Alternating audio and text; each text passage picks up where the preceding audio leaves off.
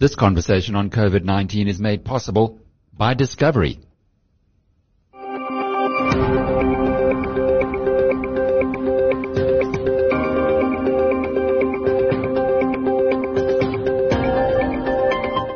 Hello, I'm Alec Hogg, and welcome to episode 43 of Inside COVID-19.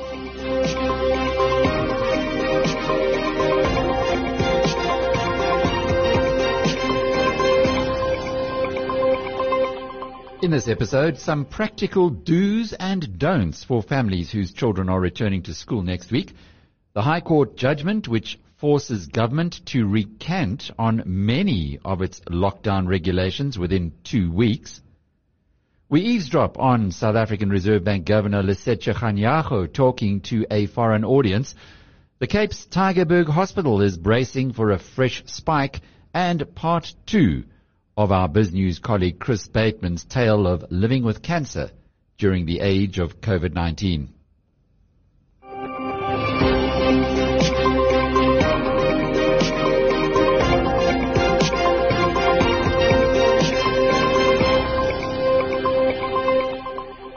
First, in the COVID-19 headlines today, economists and researchers at the International Monetary Fund dismissed criticism of lockdowns saying the approach has saved hundreds of thousands of lives.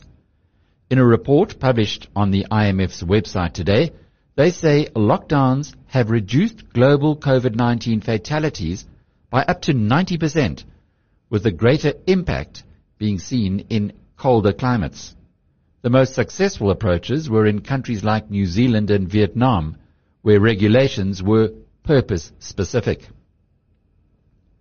Although South Africa has been praised for its early lockdown decision, a raft of irrational regulations implemented in the wake of that have been strongly condemned in the High Court.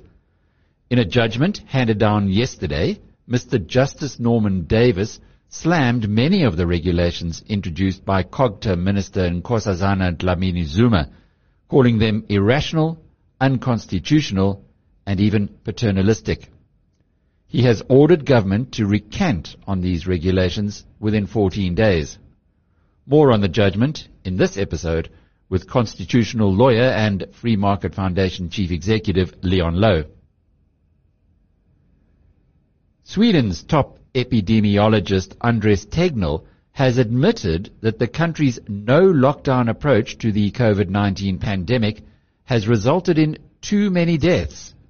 And if he could do it again, he would opt for something different. Although Sweden did ban gatherings of more than 50 people, pretty much everything else from restaurants to schools, shops to gyms continued operating as before.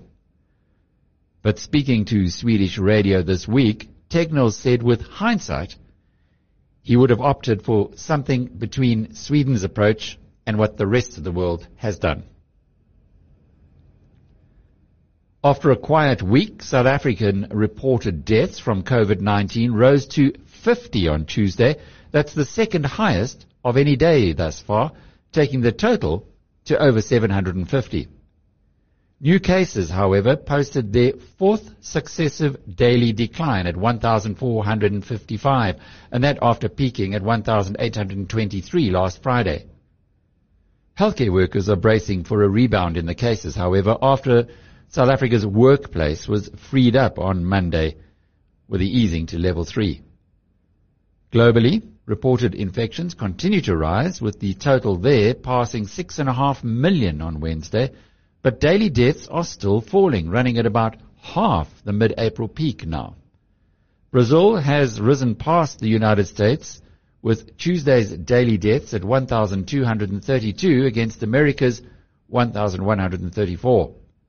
India, Peru, and Mexico are also seeing significant increases in their daily mortalities.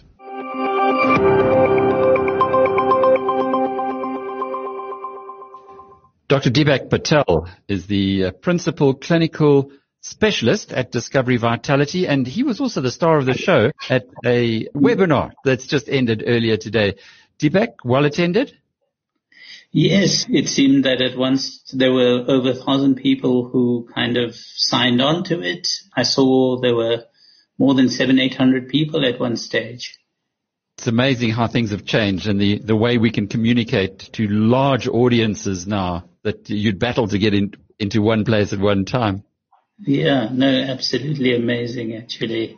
It is a bit kind of daunting not knowing and making eye contact with your audience, but nevertheless, I think uh, it's amazing that we can do this. You specialized in pediatrics at WITS, and I see that you went and specialized in sports medicine at UCT thereafter. But as far as the pediatrics is concerned, that positions you very well to give us some insight into what we should expect going back to school next week.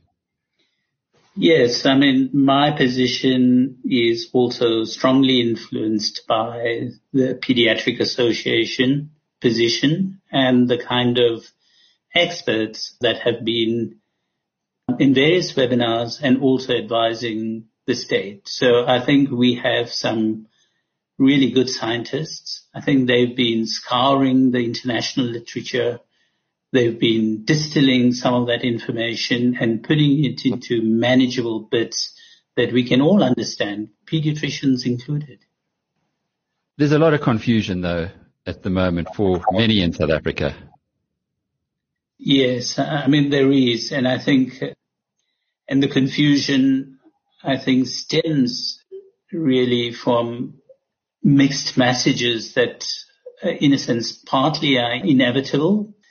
So we are easing the lockdown when the infection rates are going up. I think that in itself, to some extent, is a mixed message. But nevertheless, I think there are scientists and there are authoritative voices I think we should be listening to. I mean, I can understand confusion because people are also looking at social media and there are lots of people raising questions. I think there are teachers who are raising questions about this, their preparedness.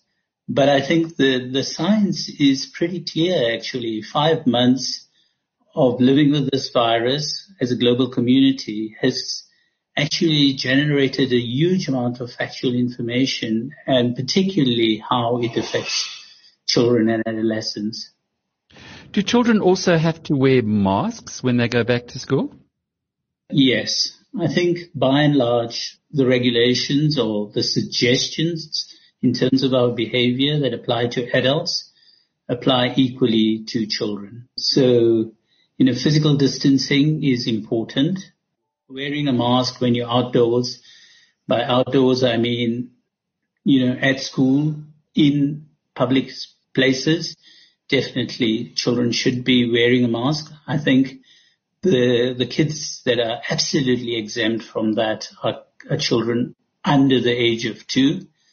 I think it would be difficult to sustain kind of continuous wearing of a mask in an age group between two and four, two and five years of age. But uh, children five years and over should actually be encouraged to wear a mask and wear it properly. What about in the classrooms when they have their lessons? Definitely. I think, you know, that's a kind of a social gathering, if you, if you wish. There is a, a risk that one child can transmit it to another.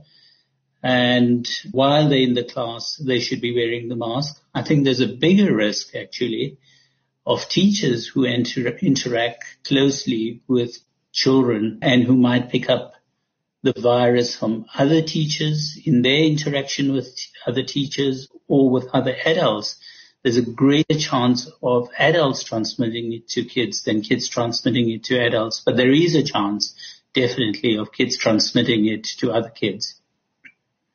When one has a look at the at what we know about the coronavirus so far, it does appear as though the more you're exposed to it, or the, we see this from health workers, then the more you are at risk. Are schools going to be able to test or check when the uh, children come in that they don't become a, a new hotspot for infections? Yes. So I think what's recommended is some form of screening happens every day with the child and the responsibility is equally on parents as it is on the school. So parents who have children who are sick, and by sick we mean with any kind of upper respiratory tract symptoms. Fever, by the way, is not uh, necessarily a common feature of coronavirus infection in children. So, you know, that scanning, the thermal scanning alone is not a reliable kind of screening tool. It has to, there's a responsibility on parents to see whether their child is sick, has symptoms of a cold or flu, or even vomiting and diarrhea. Those children should be kept out of school by the parents. There should be an added responsibility on the school to make sure that those kids actually stay at home. Thermal scanners, as I said, isn't absolutely necessary and schools don't have to have thermal scanners before they open. In the webinar earlier today, what were the main thrust of the questions that you were asked? So there wasn't a lot of time for questions. I think what the webinar addressed, firstly, is kind of the medical evidence. And I think a lot of the questions are directed to that science. What is the scientific evidence about SARS-CoV-2 and children? And the good news here, and really we should take it as good news, is that this virus seems to have a very mild kind of, if any, effect on children. So compared to other respiratory viruses that we've come to live with in practice, in my practice, in winter, really, I just saw kids with runny noses, cough, fever, and respiratory viruses were rampant in, in winter this particular virus actually in the vast majority of, of children does not cause symptoms. And if it causes symptoms, they're mild symptoms compared even to a virus like respiratory syncytial virus or influenza virus. Um, and only in the very rare case would it lead to hospitalization. And again, in the exceptional kind of case, would it lead to to more serious consequences such as death. So the good news is that kids seem to handle this virus very well. And there are biological reasons for that. We don't know the full biology of it, but we do know that the ACE2 receptors, which people are talking a lot about, where the coronavirus attaches seems to be less prevalent. The distribution of that ACE2 receptors is much lower in children than it is in adults. Children transmit a smaller dose of the virus to each other. Uh, there are a few biological factors. There's also competition with other bugs and coronavirus in a sense is struggling with other bugs that are prevalent to get a foothold, so to speak. So in a way, I think one has to worry less about the effects of this virus in children and adolescents than one has to about other respiratory viruses. So going back to school is a good idea? I think it is generally a good idea. I think we need to be cautious. My approach anyway is to, to adopt a bit of a cautious approach in the sense that you know, there are lots of things changing at the same time. Going to school is one such thing. I think the risks associated with going to school are much lower than the risk associated with, for instance, opening liquor outlets. I mean, you know, seeing those long queues wasn't very heartening for me. And I think the risk associated with opening places of worship it's been well shown internationally that the virus has spread in places of worship. There have been nodes of high infection in the international experience, even in the early stages in Korea, in Iran. You know, it was places of worship that actually allowed the virus to take a foothold and spread. So I think schools are less of a node of spread but look, we have to wait and see. We have to do this cautiously, allowing grade sevens and grade 12s to take the plunge first is the right approach. And then let's see what, how this pans out over the next month or so. I mean, we may have to change our, our decisions, but for the time being, I would say it is generally a good thing. And people do have to take their own particular circumstances into account. So just be vigilant at home as well as uh, when you send your children to school. Yes, I think, you know, parents going back to work is, is a bigger risk factor than kids going back to school. Even at home, I think teaching your child the basics, washing hands, almost obsessively, unfortunately. Whenever you, before you touch your face, you should wash your hands. As soon as you come back from school, you should wash your hands with, with soap and water. The 20 second, 20 to 30 second rule. At school, you should do that regularly or use a sanitizer, hand sanitizer. So yes, all those measures would apply.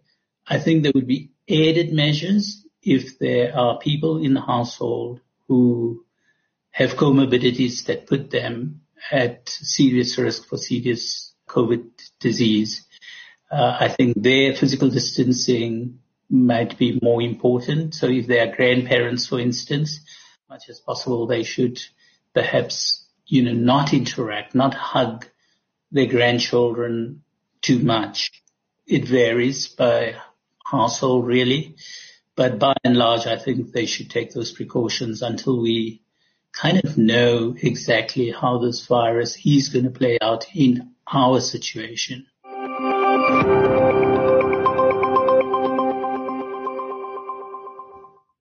Western Cape has, according to the latest data, two-thirds of the coronavirus cases in the country. The province says that diabetes and hypertension are the most common comorbidities for COVID-19 deaths in the province.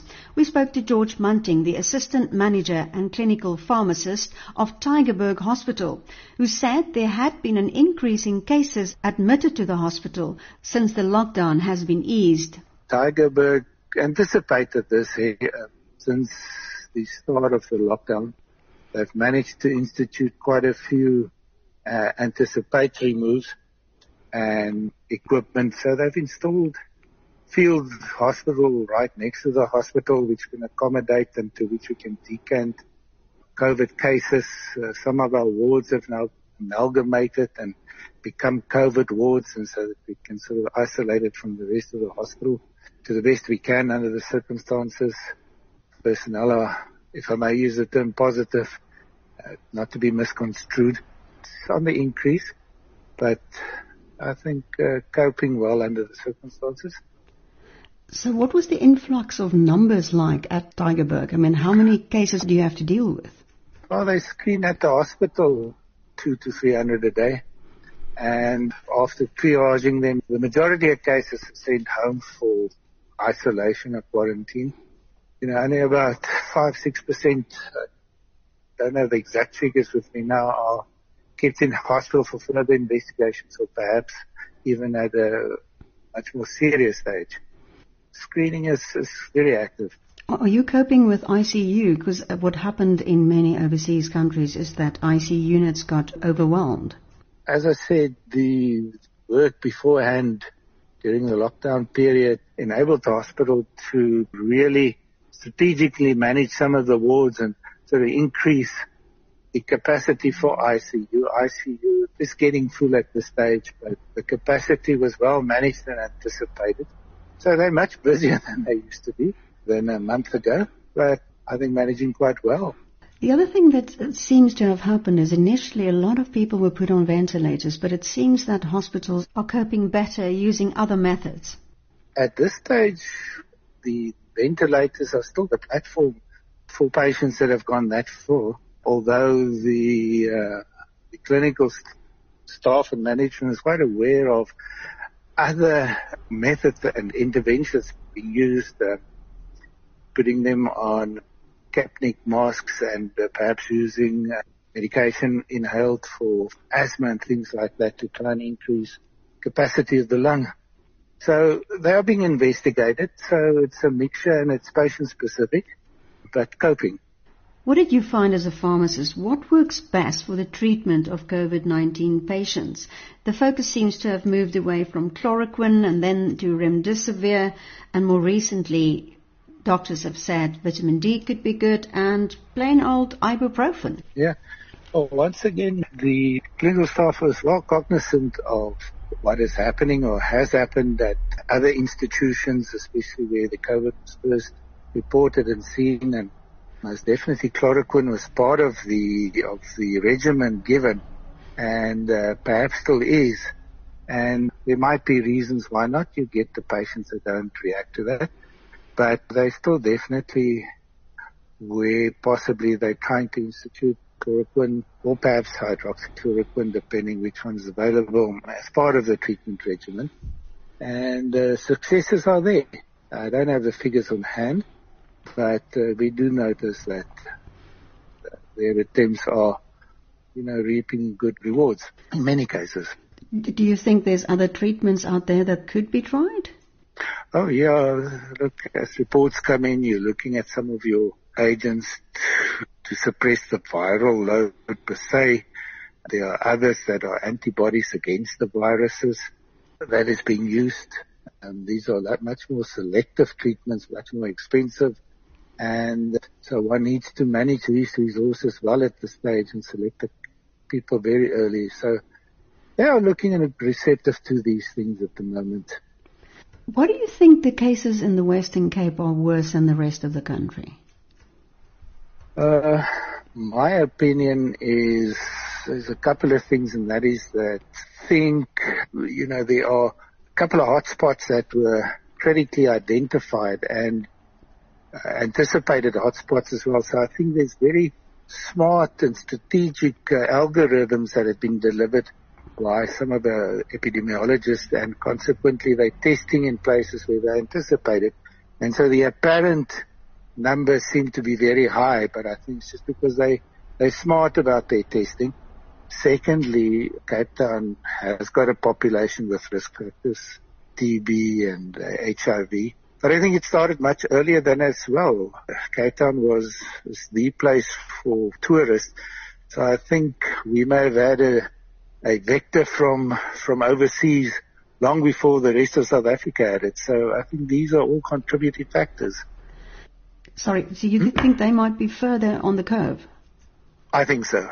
I definitely think so. Anticipated peak most probably towards the end of July but I think the signs are there. Yeah, sure.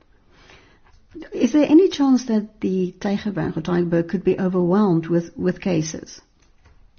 Difficult question to answer. The safe way is say we are well prepared and there are decanting areas which which can be utilized and is ready. So in principle, they are ready for it. It start, depends on what type of patient and their numbers so that one can utilize these peripheral places where they can be managed.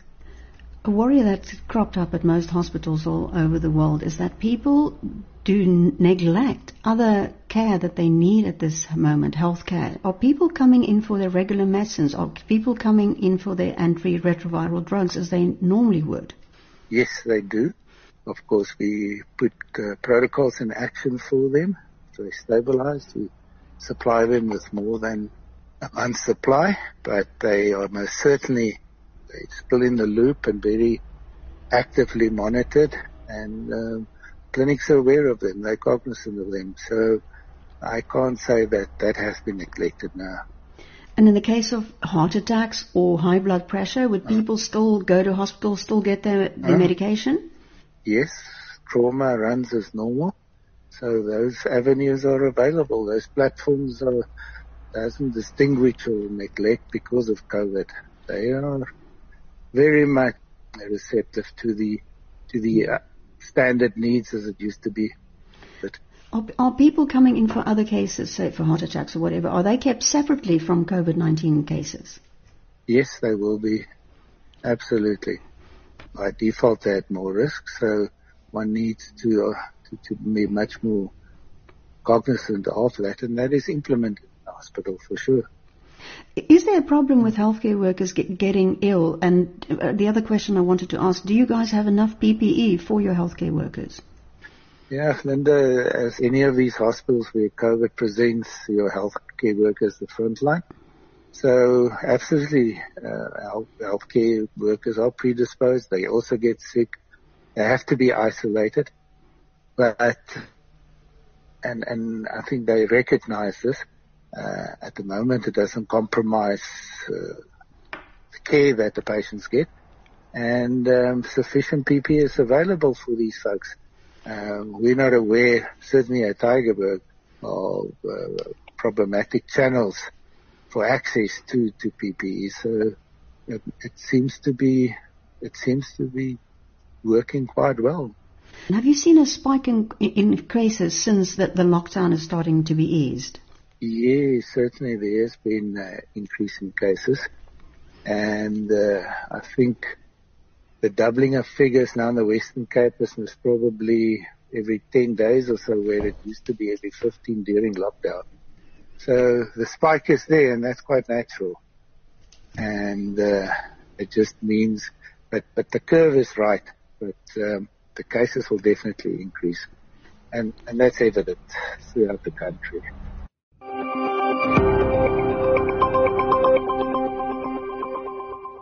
Well, the judgment that came out yesterday from Justice Norman Davis has uh, caused enormous amount of discussion in South Africa, not least from the Free Market Foundation, whose chief executive, Leon Louw, joins us now. Leon, I found the judgment fascinating. It also showed that there seems to be a disconnect between the Minister of Cooperative Governance and Traditional Affairs, or Nkosazana Dlamini Zuma, and the Constitution. It didn't appear as though she, well, the judge said that she didn't take much of this into account when putting her regulations forward. What is your reading about all of this? And, and maybe to start with, what does it tell us about our judiciary in South Africa? Well, firstly, let me say it's a wonderful day for our judiciary. It shows that it's independent and it shows that it's courageous and willing to rule over and stand up to the government when they don't honor the Constitution. And the Constitution is one thing here. More seriously, this lockdown, at least the highest level, has been a total abolition of all human liberty and human rights. Total. Uh, you know, no freedom of movement, censorship, freedom of association, freedom of expression, access to everything was just banned. Lifestyle freedom, human dignity, every known freedom in the Constitution was simply suspended. Now, to do that, a government has to have an extremely good reason. Not something that is killing a few hundred people at worst, but so, you know, it would have to be a real uh, st- uh, major disaster, which has not yet happened. But more importantly, that no matter how big the disaster, no matter what it is, as Judge Davis has said, the government must still comply with some basic requirements of the Constitution. If it wants to suspend any human rights, it must do so in accordance with the section that says it must be consistent with democracy and democratic values, and it must be consistent with Section 1 that says we must abide by the rule of law and personal freedom and human equality and human dignity. And uh, it's all over the Constitution. It's what, what are loosely called constitutional values. These have just been ignored, completely overwhelmed. You know, we had the Minister of Police, Cele, declaring just on TV that people have to have an old receipt if they smoke cigarettes. Didn't say what kind of receipt was to be on the receipt. What is the? Must the, could, could a handwritten receipt given by some illicit trader would that be good enough? You know, backdated. It's just complete nonsense. Actually, you can't be polite about it. I thought Judge Davis was very polite about the shocking stuff that has happened. Completely disgraceful totally irrational, and that was his point. The absence mm. of rationality. Does this say much about the way our law is constructed? This is your area of expertise, of course. Yes, let's understand the Constitution says that the foundational principle of South Africa is the rule of law and personal freedom. And the rule of law, one element of which, according to our Constitution, is the rationality principle. And that means that there must be a rational connection or what would be called in law a nexus, a link between a measure, a law, and an objective. In other words, there must be a reasonable ground for believing that that measure can have the desired outcome. It doesn't have to be the best. The court doesn't tell the government what its policy should be. It just says that there must be some logical reason to believe the measure could possibly have the desired outcome. And the judge basically said that we have multiple measures here which are completely devoid of logic. The judge cited a few examples. I would have liked a long list, which would basically have been almost every element of the regulations. It's hard to find one that isn't somehow devoid of logic. And, you know, for example, you have that you may jog or walk on a boardwalk but not on a beach, you know, and the judge says, well, hold on a sec. How can there be any logical difference between the two? Or you can swim in a swimming pool but not in the sea. Or you can smoke cigarettes provided you have a receipt from before the lockdown started, as if somehow the presence or the, when you bought the cigarettes has some relevance to health. There's no logical link there. It makes no sense whatsoever. So that the judge, quite correctly, Judge Davis said, the rationality principle required by just common sense, frankly, but certainly by our constitution, has been just ignored. It's as if the government sort of sat down and, you know, they want a receipt for people who smoke. I wonder what they were smoking and whether they had a receipt when they came up with a lot of these measures. They're just completely devoid of any possible logic. And uh, Judge Davis was quite generous, I think, quite kind in assuming that there was some intelligence behind whoever came up with these, whoever advised the minister. But it's just completely loony, actually. You can't be polite about it. But surely the good news here is that politicians aren't going to get away with this. The court or the judge has said fix it in the next 14 days. Yes, and that is wonderful news for South Africans. I'm pretty excited about the fact that the court has done this, that it's had the courage to do it, that it's given the government relatively short amount of time to fix it, and that it's been so firm. In other words, the judge didn't say this will be allowed and that won't be allowed, didn't go through a sort of checklist of every measure and just said, look, this whole lot, this whole bundle is so devoid of logic and reason and rationality that the whole lot is out unless you fix it. Now what the government will probably do, sadly, it's very sad. I mean, we should be excited about our court and what it's done, but the government will probably just go away and try and produce the same nonsense in a way that's legal, you know, make it sort of somehow plausible. What it should do, instead of the police being, as they were under apartheid, a police force, they should now be a police service. And what they should do is follow, for example, the Swedish model and have the police and the army going around and handing out gloves and, and, and sanitizer and masks and advising people on social distancing and helping. People don't want to die. They don't want to be sick. All that government needs to do is tell them how to remain healthy and, and promote that this draconian abolition of every human right that there is in the Constitution, literally just abolished overnight, is not necessary and doesn't promote health and quite the opposite. It actually promotes ill health. Judge Davis refers to the Director General of Nkosazana Zuma's department saying the power exercised under lockdown regulations is for the public's good. And the judge described this as a paternalistic approach rather than what one would expect from a government, which is a service approach. I'm delighted that the courts have blown the whistle. I hope more of this will come. There's, for example, another case on the tobacco elements, which are just completely devoid of logic, it seems. It is a problem, and there has been a more and more of a movement of lawmaking from Parliament, the legislature, to Pretoria, the executive. In other words, laws are now made behind closed doors at smoke-free rooms instead of in the public, transparent public debate and participation. Almost every new act in parliament delegates the lawmaking function to the executive. So the DG and for that matter all DGs are becoming intoxicated with power that they can basically, they have the feeling they can do whatever they like hopefully this is a turning point and you know, maybe the COVID uh, story will be strangely enough a blessing in disguise in that eventually we may get back to honoring the separation of powers, honoring the requirement for law to be rational, honoring the requirement for bona fide, good faith public participation, all of which I'm afraid has been severely eroded in the last few years.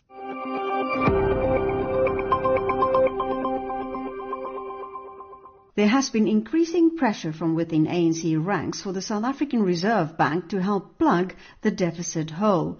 The head of the ANC's economic transformation, Enoch Godongwana, has suggested that the bank help finance development and infrastructure through the creation of a 500 billion rand fund. But yesterday this was rebuffed by Finance Minister Tito Mboweni, who said he was against printing money. In a webinar with Chris van Niekerk, the director of the South African Chamber of Commerce in the UK, Reserve Bank Governor Lesetja Kganyago has ruled out financing the government. Mr. Kganyago said there was a limit to what central banks could do in emerging markets. He also gave an overview of what he thought the impact of COVID-19 would be on the economy. What we had seen was that from a central bank perspective, we responded with an adjustment in the policy rate of 275 basis points from January. We had a modest 25 basis point uh, adjustment in January, which was to react to the pending uh, recession. And once COVID-19 hit us, we had to respond uh, much more aggressively. What made it possible for South Africa to respond in this, in this manner?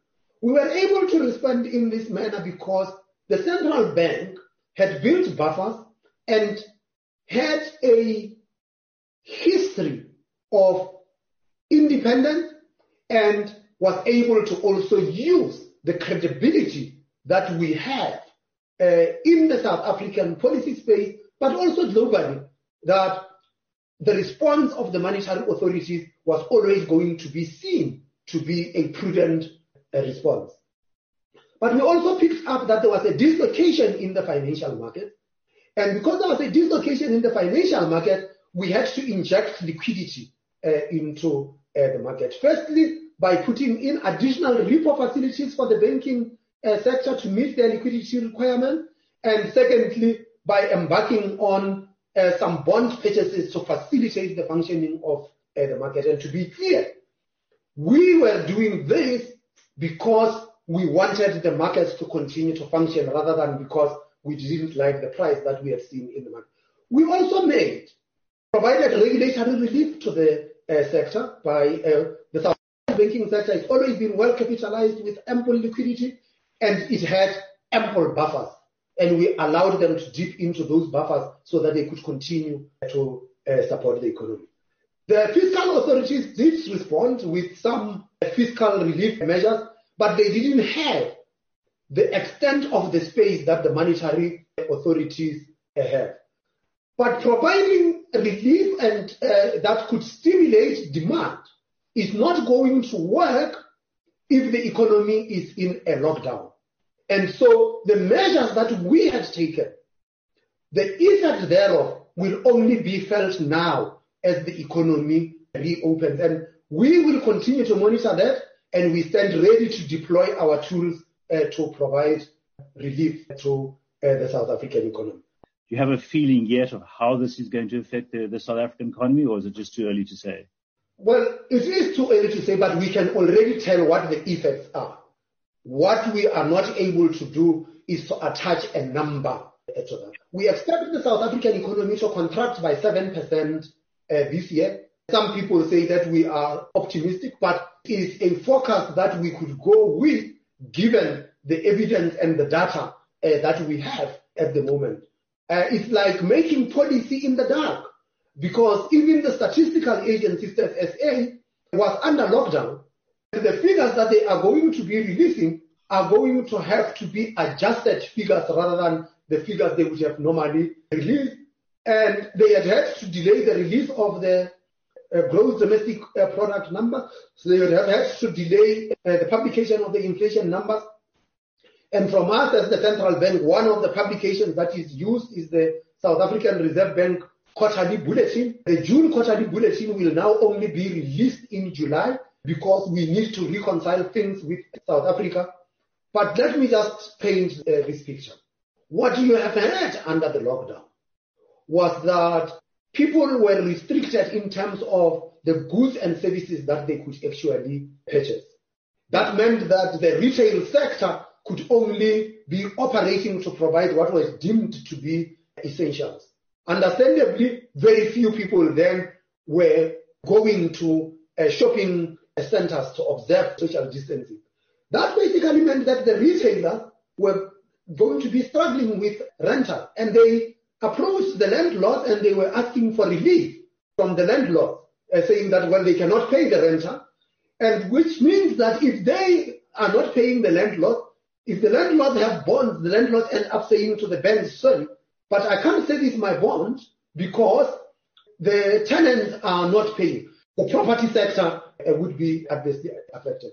The financial sector too will be affected. The earlier indications that we had seen had been that uh, financial activity was lower. During the lockdown, people were not swiping their credit card.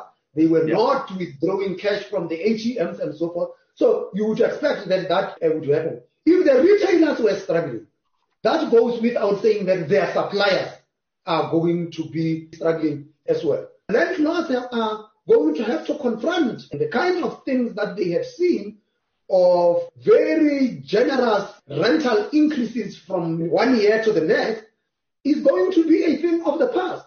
Uh, because as it stands now, with us, you in London, and we are able to converse, the question comes, why do I have to fly to London to come and meet you if we can do it in this manner? And similar questions are being asked. Office-bound workers are able to continue working remotely and there's going to be question marks about the amount of office space that yeah. firms actually uh, require. So the property sector is also not going to be the same. But even as we open the economy, there are some businesses that might actually not make it in spite of the support uh, that we are providing. And one of the support that we had, had to provide was that together with the National Treasury and the Banking Association had to provide relief to small to medium-sized enterprises uh, to take them through over the next six months and assist them uh, with the cash flow. That means that the banks themselves would have had to make uh, additional provisions and we have to provide them with regulatory relief so that they are able to support clients in an environment like this. One of the sectors that was kept open on a limited basis was mining. And the reason was a very simple one our electricity is coal fired sure. and we needed the coal, so we needed to keep the mines open. But our mines are deep. And because our mines are deep, social distancing is very difficult. And so the stage was to first open open cast uh, mining and says that if you use those, uh, they, are, they are able to maintain social distancing. We already had on one or two of the mines where there was a, uh, a range of infections of uh, up, up, to 100 uh, people. So it's going to be difficult. I think that the key message here is that there might be a post-COVID economy at some stage. I don't know when that post-COVID economy is going to be. I don't know whether it's a year, two years, or three years. I don't know. It depends on whether you get a vaccine or a cure. I don't know. What is in no doubt though is that over the next 12 to 24 months, we are going to have to learn to live with an economy in the era of COVID. We are going to have to manage an economy in the context that COVID is here and we are going to have to learn to live with it. What are your thoughts about tourism? Is that a sector that you're going to, did you see increasing support going to have to be directed towards? The tourism sector suffered enormously. In the region, there are two other countries which are so tourism intensive. Their economies are decimated. I mean, Seychelles and Mauritius, that's what they offer. They offer tourism. And people can't even get there, even if they wanted to get there. And in South Africa, we had also seen that initially it looked like the epicenter of the virus was going to be Johannesburg and Gauteng, but now it looks like it's Cape Town and the Western Cape.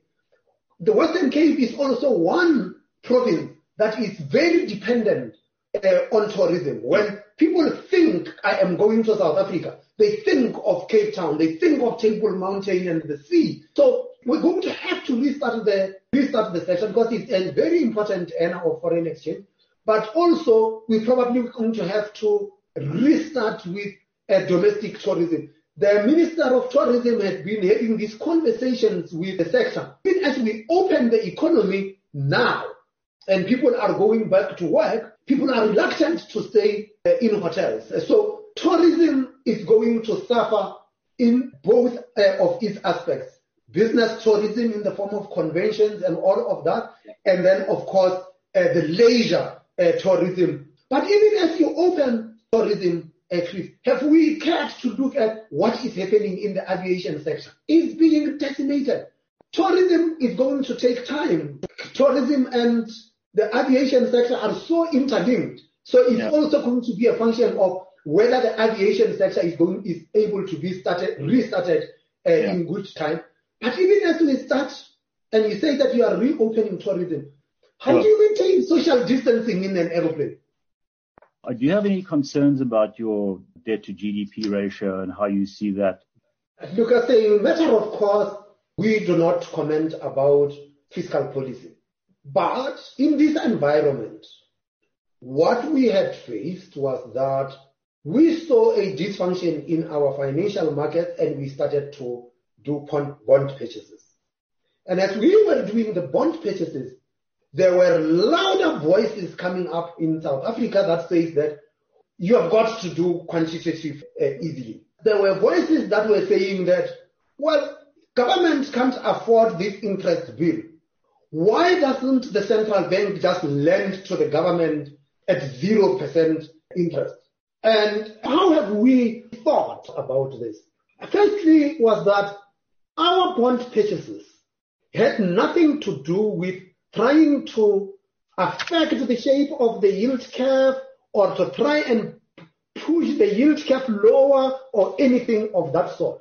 It no. was to get the financial market to function as part of the mandate of the central bank, one of which is to oversee the financial system and make sure that there is resilience in the financial system. And that is what uh, we ended up doing. But let me also say that there is a limit to central bank purchases, especially if you are an emerging uh, market. It's okay for the US to embark on massive QE when they are faced with extremely low inflation and where their interest rates are close to zero. It's okay for the UK to talk about do quantitative easing when they are faced with that similar situation. It's okay for the European Central Bank to embark on quantitative easing when euro area inflation was at 0.1 or something like that, and that at some stage even threatening to go negative. And it's okay for Japan to do it because they have faced deflation. And so they ended up doing that. All of these countries can do these things with the knowledge that their currencies are reserve currencies. And because their currencies are reserve currencies, people will continue to hold them. And so even as the US was embarking on quantitative easing, what you saw was people running to the US saying they are running to the safe haven of the dollar. That is not a luxury South Africa has. So we can go in and try and get the markets to function, but you can't embark on a massive quantitative easing when uh, you do not have a currency that is a reserve currency. Secondly is that our inflation has declined, uh, but we still have inflation. We still expect it to average 3.6 this year. And our policy rate is at 3.75. We are almost getting to neutral in terms of uh, real rate. And so unless inflation declines significantly further, the ability to provide further uh, monetary easing is limited. There is still scope for us to continue to support the economy deploying our tools, it is not an unlimited space. That is uh, the point I am trying to make. And lastly, given that we're not a reserve currency, massive QE will eventually find itself into the foreign exchange market. People will find that it is cheaper to create foreign exchange that way if there are just cheap or free rent coming into uh, the market. And what you might then end up seeing would then be a depreciation of the currency, which could then reignite inflation and all of that. At the moment, it is not our worry that we will have a surging inflation over the next 12 to 18 months. Part of it being the prudent stance that the central bank has taken, and the fact that the currency actually recovered over the past uh, month suggests that the steps that we have taken have been seen to be prudent rather than reckless. Do you have any other thoughts on what the post-COVID world is going to look like? I wish I could know what it would look like. But lessons we have learned very valuable lessons. The first lesson for me is that building policy buffers is very important. The countries that were able to respond with fiscal policy and with monetary policy were those which had the policy buffers to do so. And you had raised the question, for example, about South Africa's debt. Getting into the 2008 crisis, South Africa had net debt of 23% of GDP. So there was, there was, there was the policy buffer. It got into this COVID crisis with debt to GDP over 60%. Based on the pressure, of its own projections, debt to GDP could easily get to 80%. And if it gets to 80%, questions have got to be asked. Should you be hit by a new crisis with debt to GDP at 80%, uh, would you be able to respond? Sure. And the answer is that, well, you might be able to respond, but that does not look like that is the option that you have. You will not be able to respond with a massive stimulus. I mean, the fiscal stimulus, the stimulus that was provided now to respond to COVID was just about 500 billion rands. In 2008, we were able to respond with close to a trillion rand. And the reason for that was that we had the policy, the policy buffers. Those policy buffers, from a central bank perspective, it included us having inflation contained to where we wanted it, which was uh, closer to the midpoint of our inflation target range. So mm. inflation was below 4.5%. So that gave us the scope to be able to, that was one policy buffer. The second policy buffer from a central bank perspective has to do with the regulatory capital and the liquidity that, that was imposed on the sector and the buffers that were kept by the sector above the regulatory capital and the liquidity buffers that, so we were able to release that. And thirdly, that because we have had such a deep financial market and that government has always financed itself in, uh, in the bond market, when there was a dislocation in the bond market, the central bank was able to deploy its balance sheet to get the financial market to work so that government can continue to fund itself. So that the buffers become important. The last one is that even in the private sector, the building of redundancies is going to be important. We're going to have to revisit the just-in-time models because as it stands now, we are running a just-in-time model and the global supply chains are disrupted in this manner. Your business is under serious risk.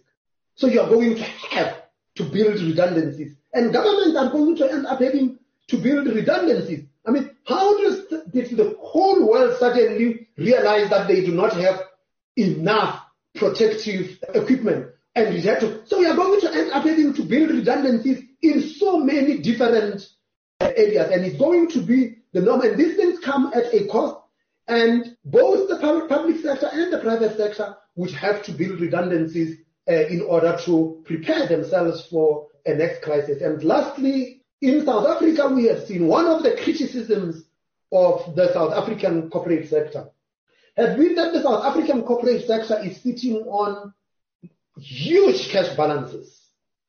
and the way in which we have always said that when they are sitting on cash balances it might be reflection of confidence and that if you restore confidence, this cash, cash would be deployed. One of the lessons now is that the businesses that had thin cash reserves got into trouble very quickly. There is no business that can go bankrupt because it is keeping too much cash. The narrative that we have had in uh, banking and in financial markets, which said that if you are sitting on cash, you have got a lazy balance sheet, give the cash back to the shareholders and all of that. Now, when you need the shareholders because the business is in trouble, the shareholders is exactly the time when they themselves would not be in a position to place capital into businesses. So, buffers, building redundancies in both the public and the private sector, that is for me the biggest lessons from this crisis.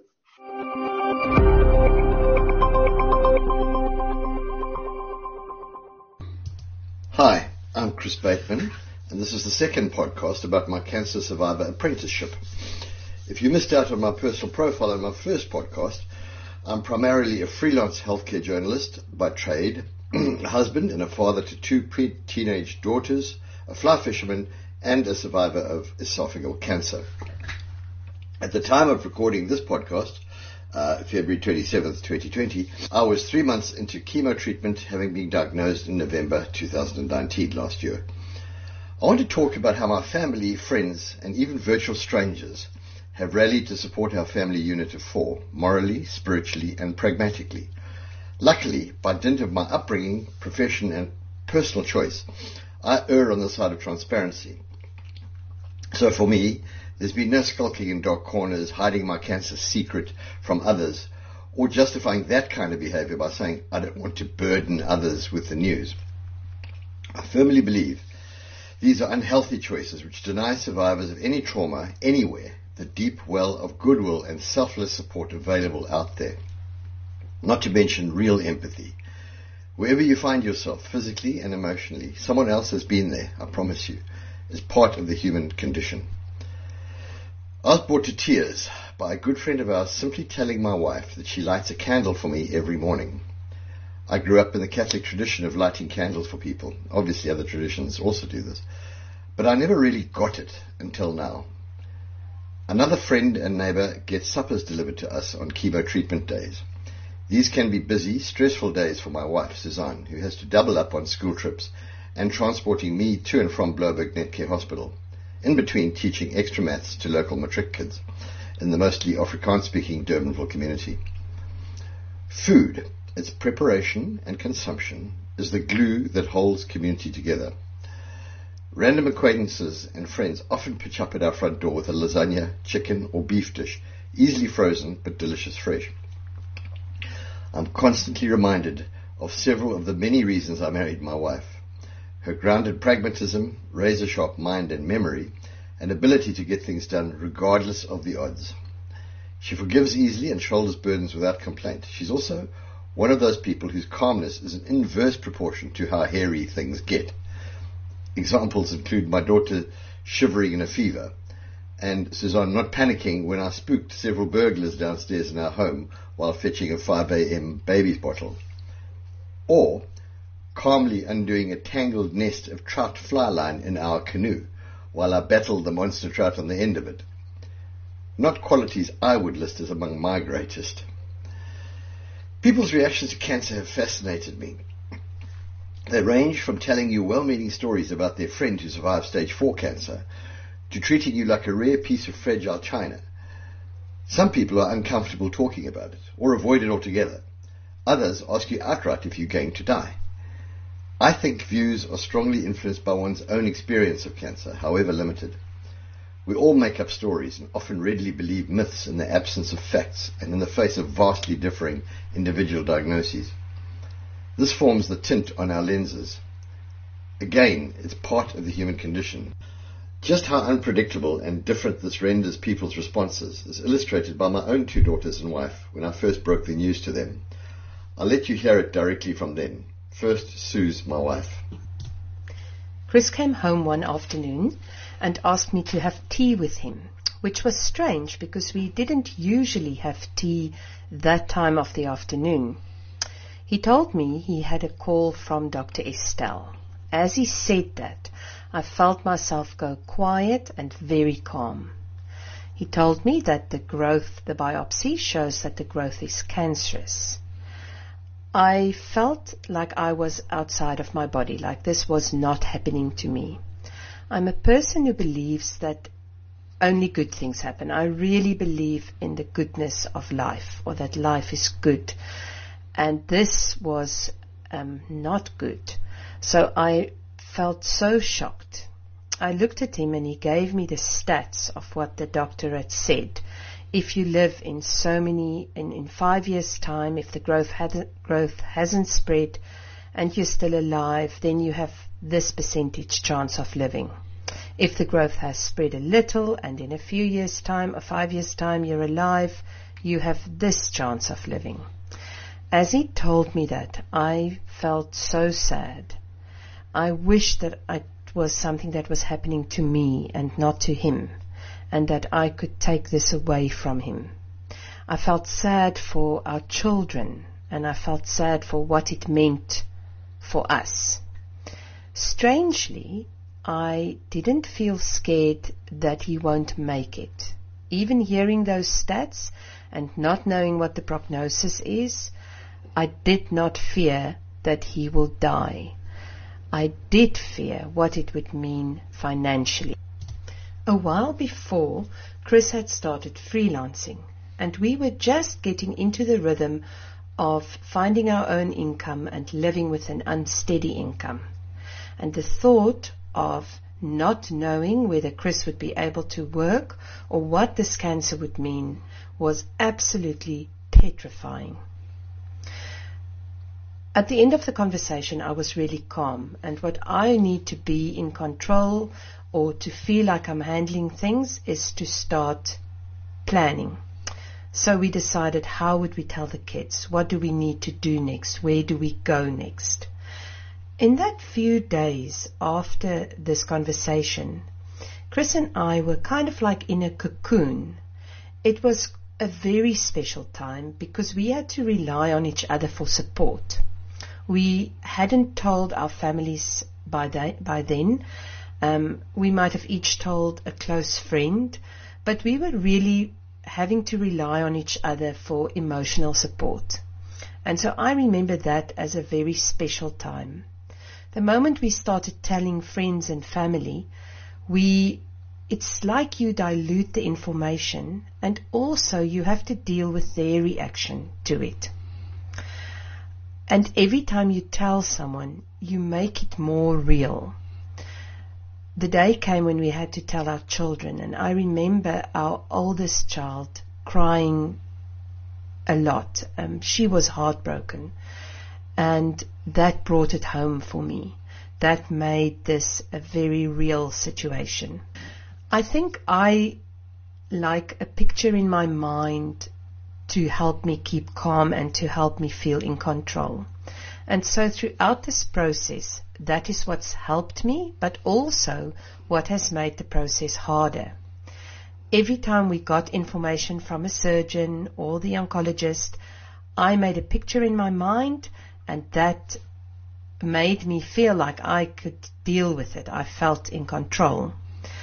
Um, but what I've learned in this cancer journey is that that picture in your mind is ever changing. And so every time we got different information or new information, I struggled with having to change the picture that I had. Um, I think what I have learned so far is that there's only one way to do this, and that is to surrender. Susan and I thrashed out when we'd break the news to our daughters, plus my parents and her widowed mum. Our main dilemma was risking disturbing the focus of our daughters during stress-inducing year-end exams versus chancing that they'd inadvertently find out from our closer friends whose children are their schoolmates. A similar theme applied to our parents. As a journalist, I know only too well how thick and fast the grapevine can be. Luckily, the exams were over in a matter of days, and our kids heard from us first. We sat them down at the end of our bed one early weekend morning and stuck to the basic message. In other words, stage one, curable, treatable cancer. Here's how Hannah, our 11 year old, experienced it. I felt scared, frightened, and a little bit nervous. And I learned a valuable lesson that it's okay to be scared and to be frightened and to be nervous. And I learned it was early stage one.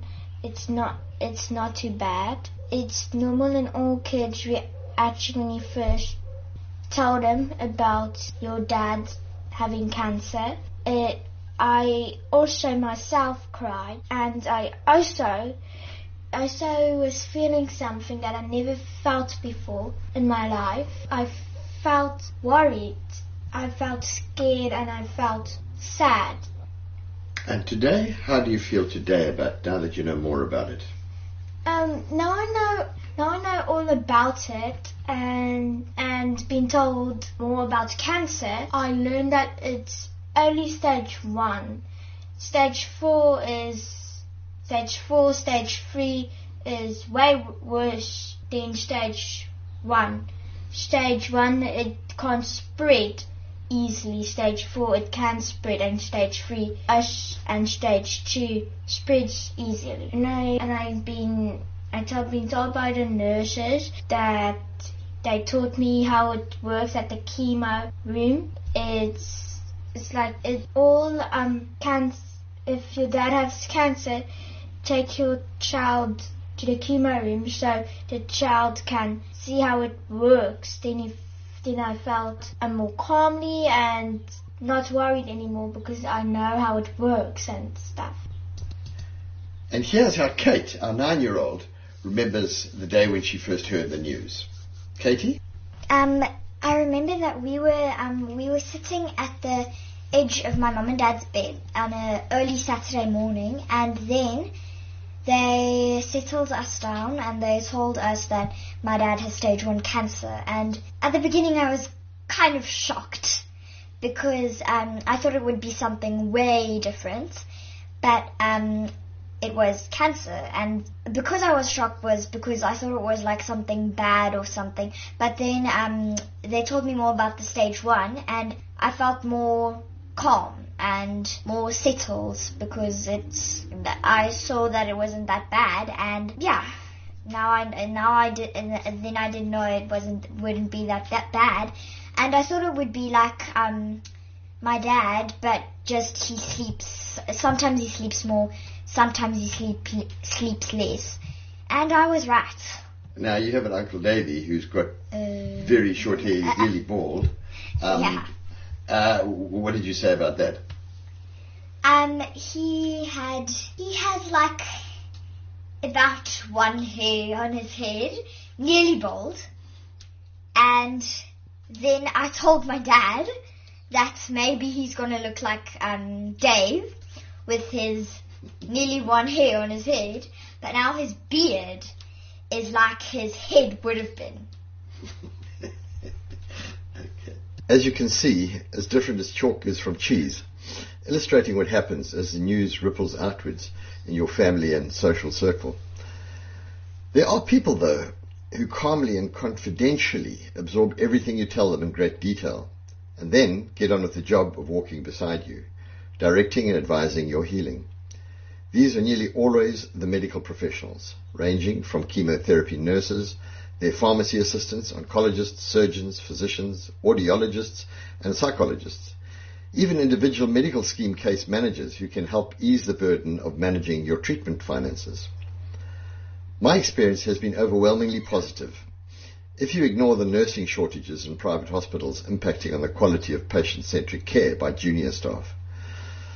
The most helpful advice I was able to use from the cancer survivors I interviewed was this.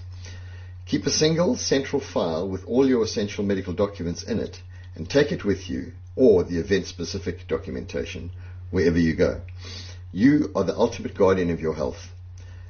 Discovery Health Medical Scheme has the high-tech healthcare provider equivalent of such a file. A digital platform with your full medical history and current profile accessible to all your participating professional caregivers. It's called Health ID. It mitigates the vagaries of human memory, especially for elderly patients, reduces and mostly prevents prescription drug clashes, and puts participants on the same page. I took the trouble to authorize all my caregivers to share my information. Although some are not registered and unable to participate, I still felt it was worth it. My oncologist, GP, and audiologist, at least, are now instantly connected when it comes to my holistic care. I'd also say, don't treat your doctors as mini gods. Ask questions and participate in your own care, while obviously respecting their expertise, skill, and experience. I don't think I'm alone in putting greater trust in somebody who has an excellent bedside manner and really seems to care, though I admit this is not exactly scientific. I was in a position as a health journalist to check out the credentials of my doctors and hear from their peers, though this hardly makes me unique. You can do nearly all of this via the internet. Talking of bedside manner, I've invented a more cancer appropriate term, chill chair chatter or lazy boy lounger lingering. I'm specifically referring to the Good Hope Oncology chemo nursing crew at Blaauwberg Netcare Hospital in Parklands, from where you can view Table Mountain across the bay. I've spent 30 hours there over the past three or so months. Uh, that's 10 chemo sessions of some three hours each. That's enough time to get to know your nursing sisters fairly well. The chemo room consists of five lazy boy lounger chairs alongside individual drip stands in a well-lit room with the central nursing station occupied by Sister Wendy Kopman and her senior nurse assistant Caroline Pleikes. Wendy is a streetwise, sports-mad, straight-talking, light-hearted beacon of hope and humour. Caroline is a more subtle, gentle, soft-handed, big-hearted, vocation-driven carer. Backing them up is the Saba Marsban, the sunny dispositioned on-site pharmacist who ensures patients get and correctly take any chemo-related meds they might need, be it for nausea, rashes, headaches, or reflux. I call her the drug queen, a quirky reference to her having been born in the same country as Freddie Mercury. That's Iran. The combined effect this team has on patients reflects in the hugs, jokes, and warmth of survivors who pop in to see them, chatting up a storm. The chemo room is rendered vibrant, a space for authenticity and sharing, by dint of the staff's way of being and caring. I've seen the most challenged survivor, struggling emotionally, emerge from their chemo session with a smile on her face. Here's an example of Wendy's forthright banter. On my very first day of entering the chemo room, she quips as I unknowingly pass her. Yeah, Mr. Bateman, you were full of nonsense on the phone to me the other day. Now you creep in here as quiet as a mouse, eh? My earlier instinctive warming to her as we joked on the phone was instantly enhanced. This might even be fun, I thought. I've come to look forward to the alternating peace and quiet, intimate sharing, and sometimes dark humor jokes that typify the chemo room. It's a place of authenticity and often unspoken support from fellow survivors. The empathy is tangible and forms a special camaraderie that says, we're all in this together, while asking the question, how can we make the best of this? In my next podcast, I'll reflect on my impending op, due after this current three-month chemo stint, my fears around it, and how I'm drawing on the courage and attitudes I've seen my fellow survivors display. I'll also share the insights I've had using dream work, journaling, and, and learned personal growth enhancing skills, not the least of which was a very exposing, imagined conversation I had with my anaesthetist. They say we treat doctors like gods. Well, I've realized I wasn't bargaining with my anaesthetist and surgeon about the outcome of my operation. I was actually bargaining with God. I'll chat more about that in the next podcast. Cheers for now.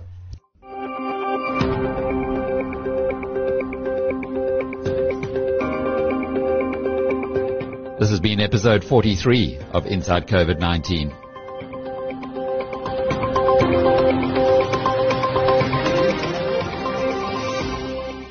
I'm Alec Hogg. Until Monday, cheerio.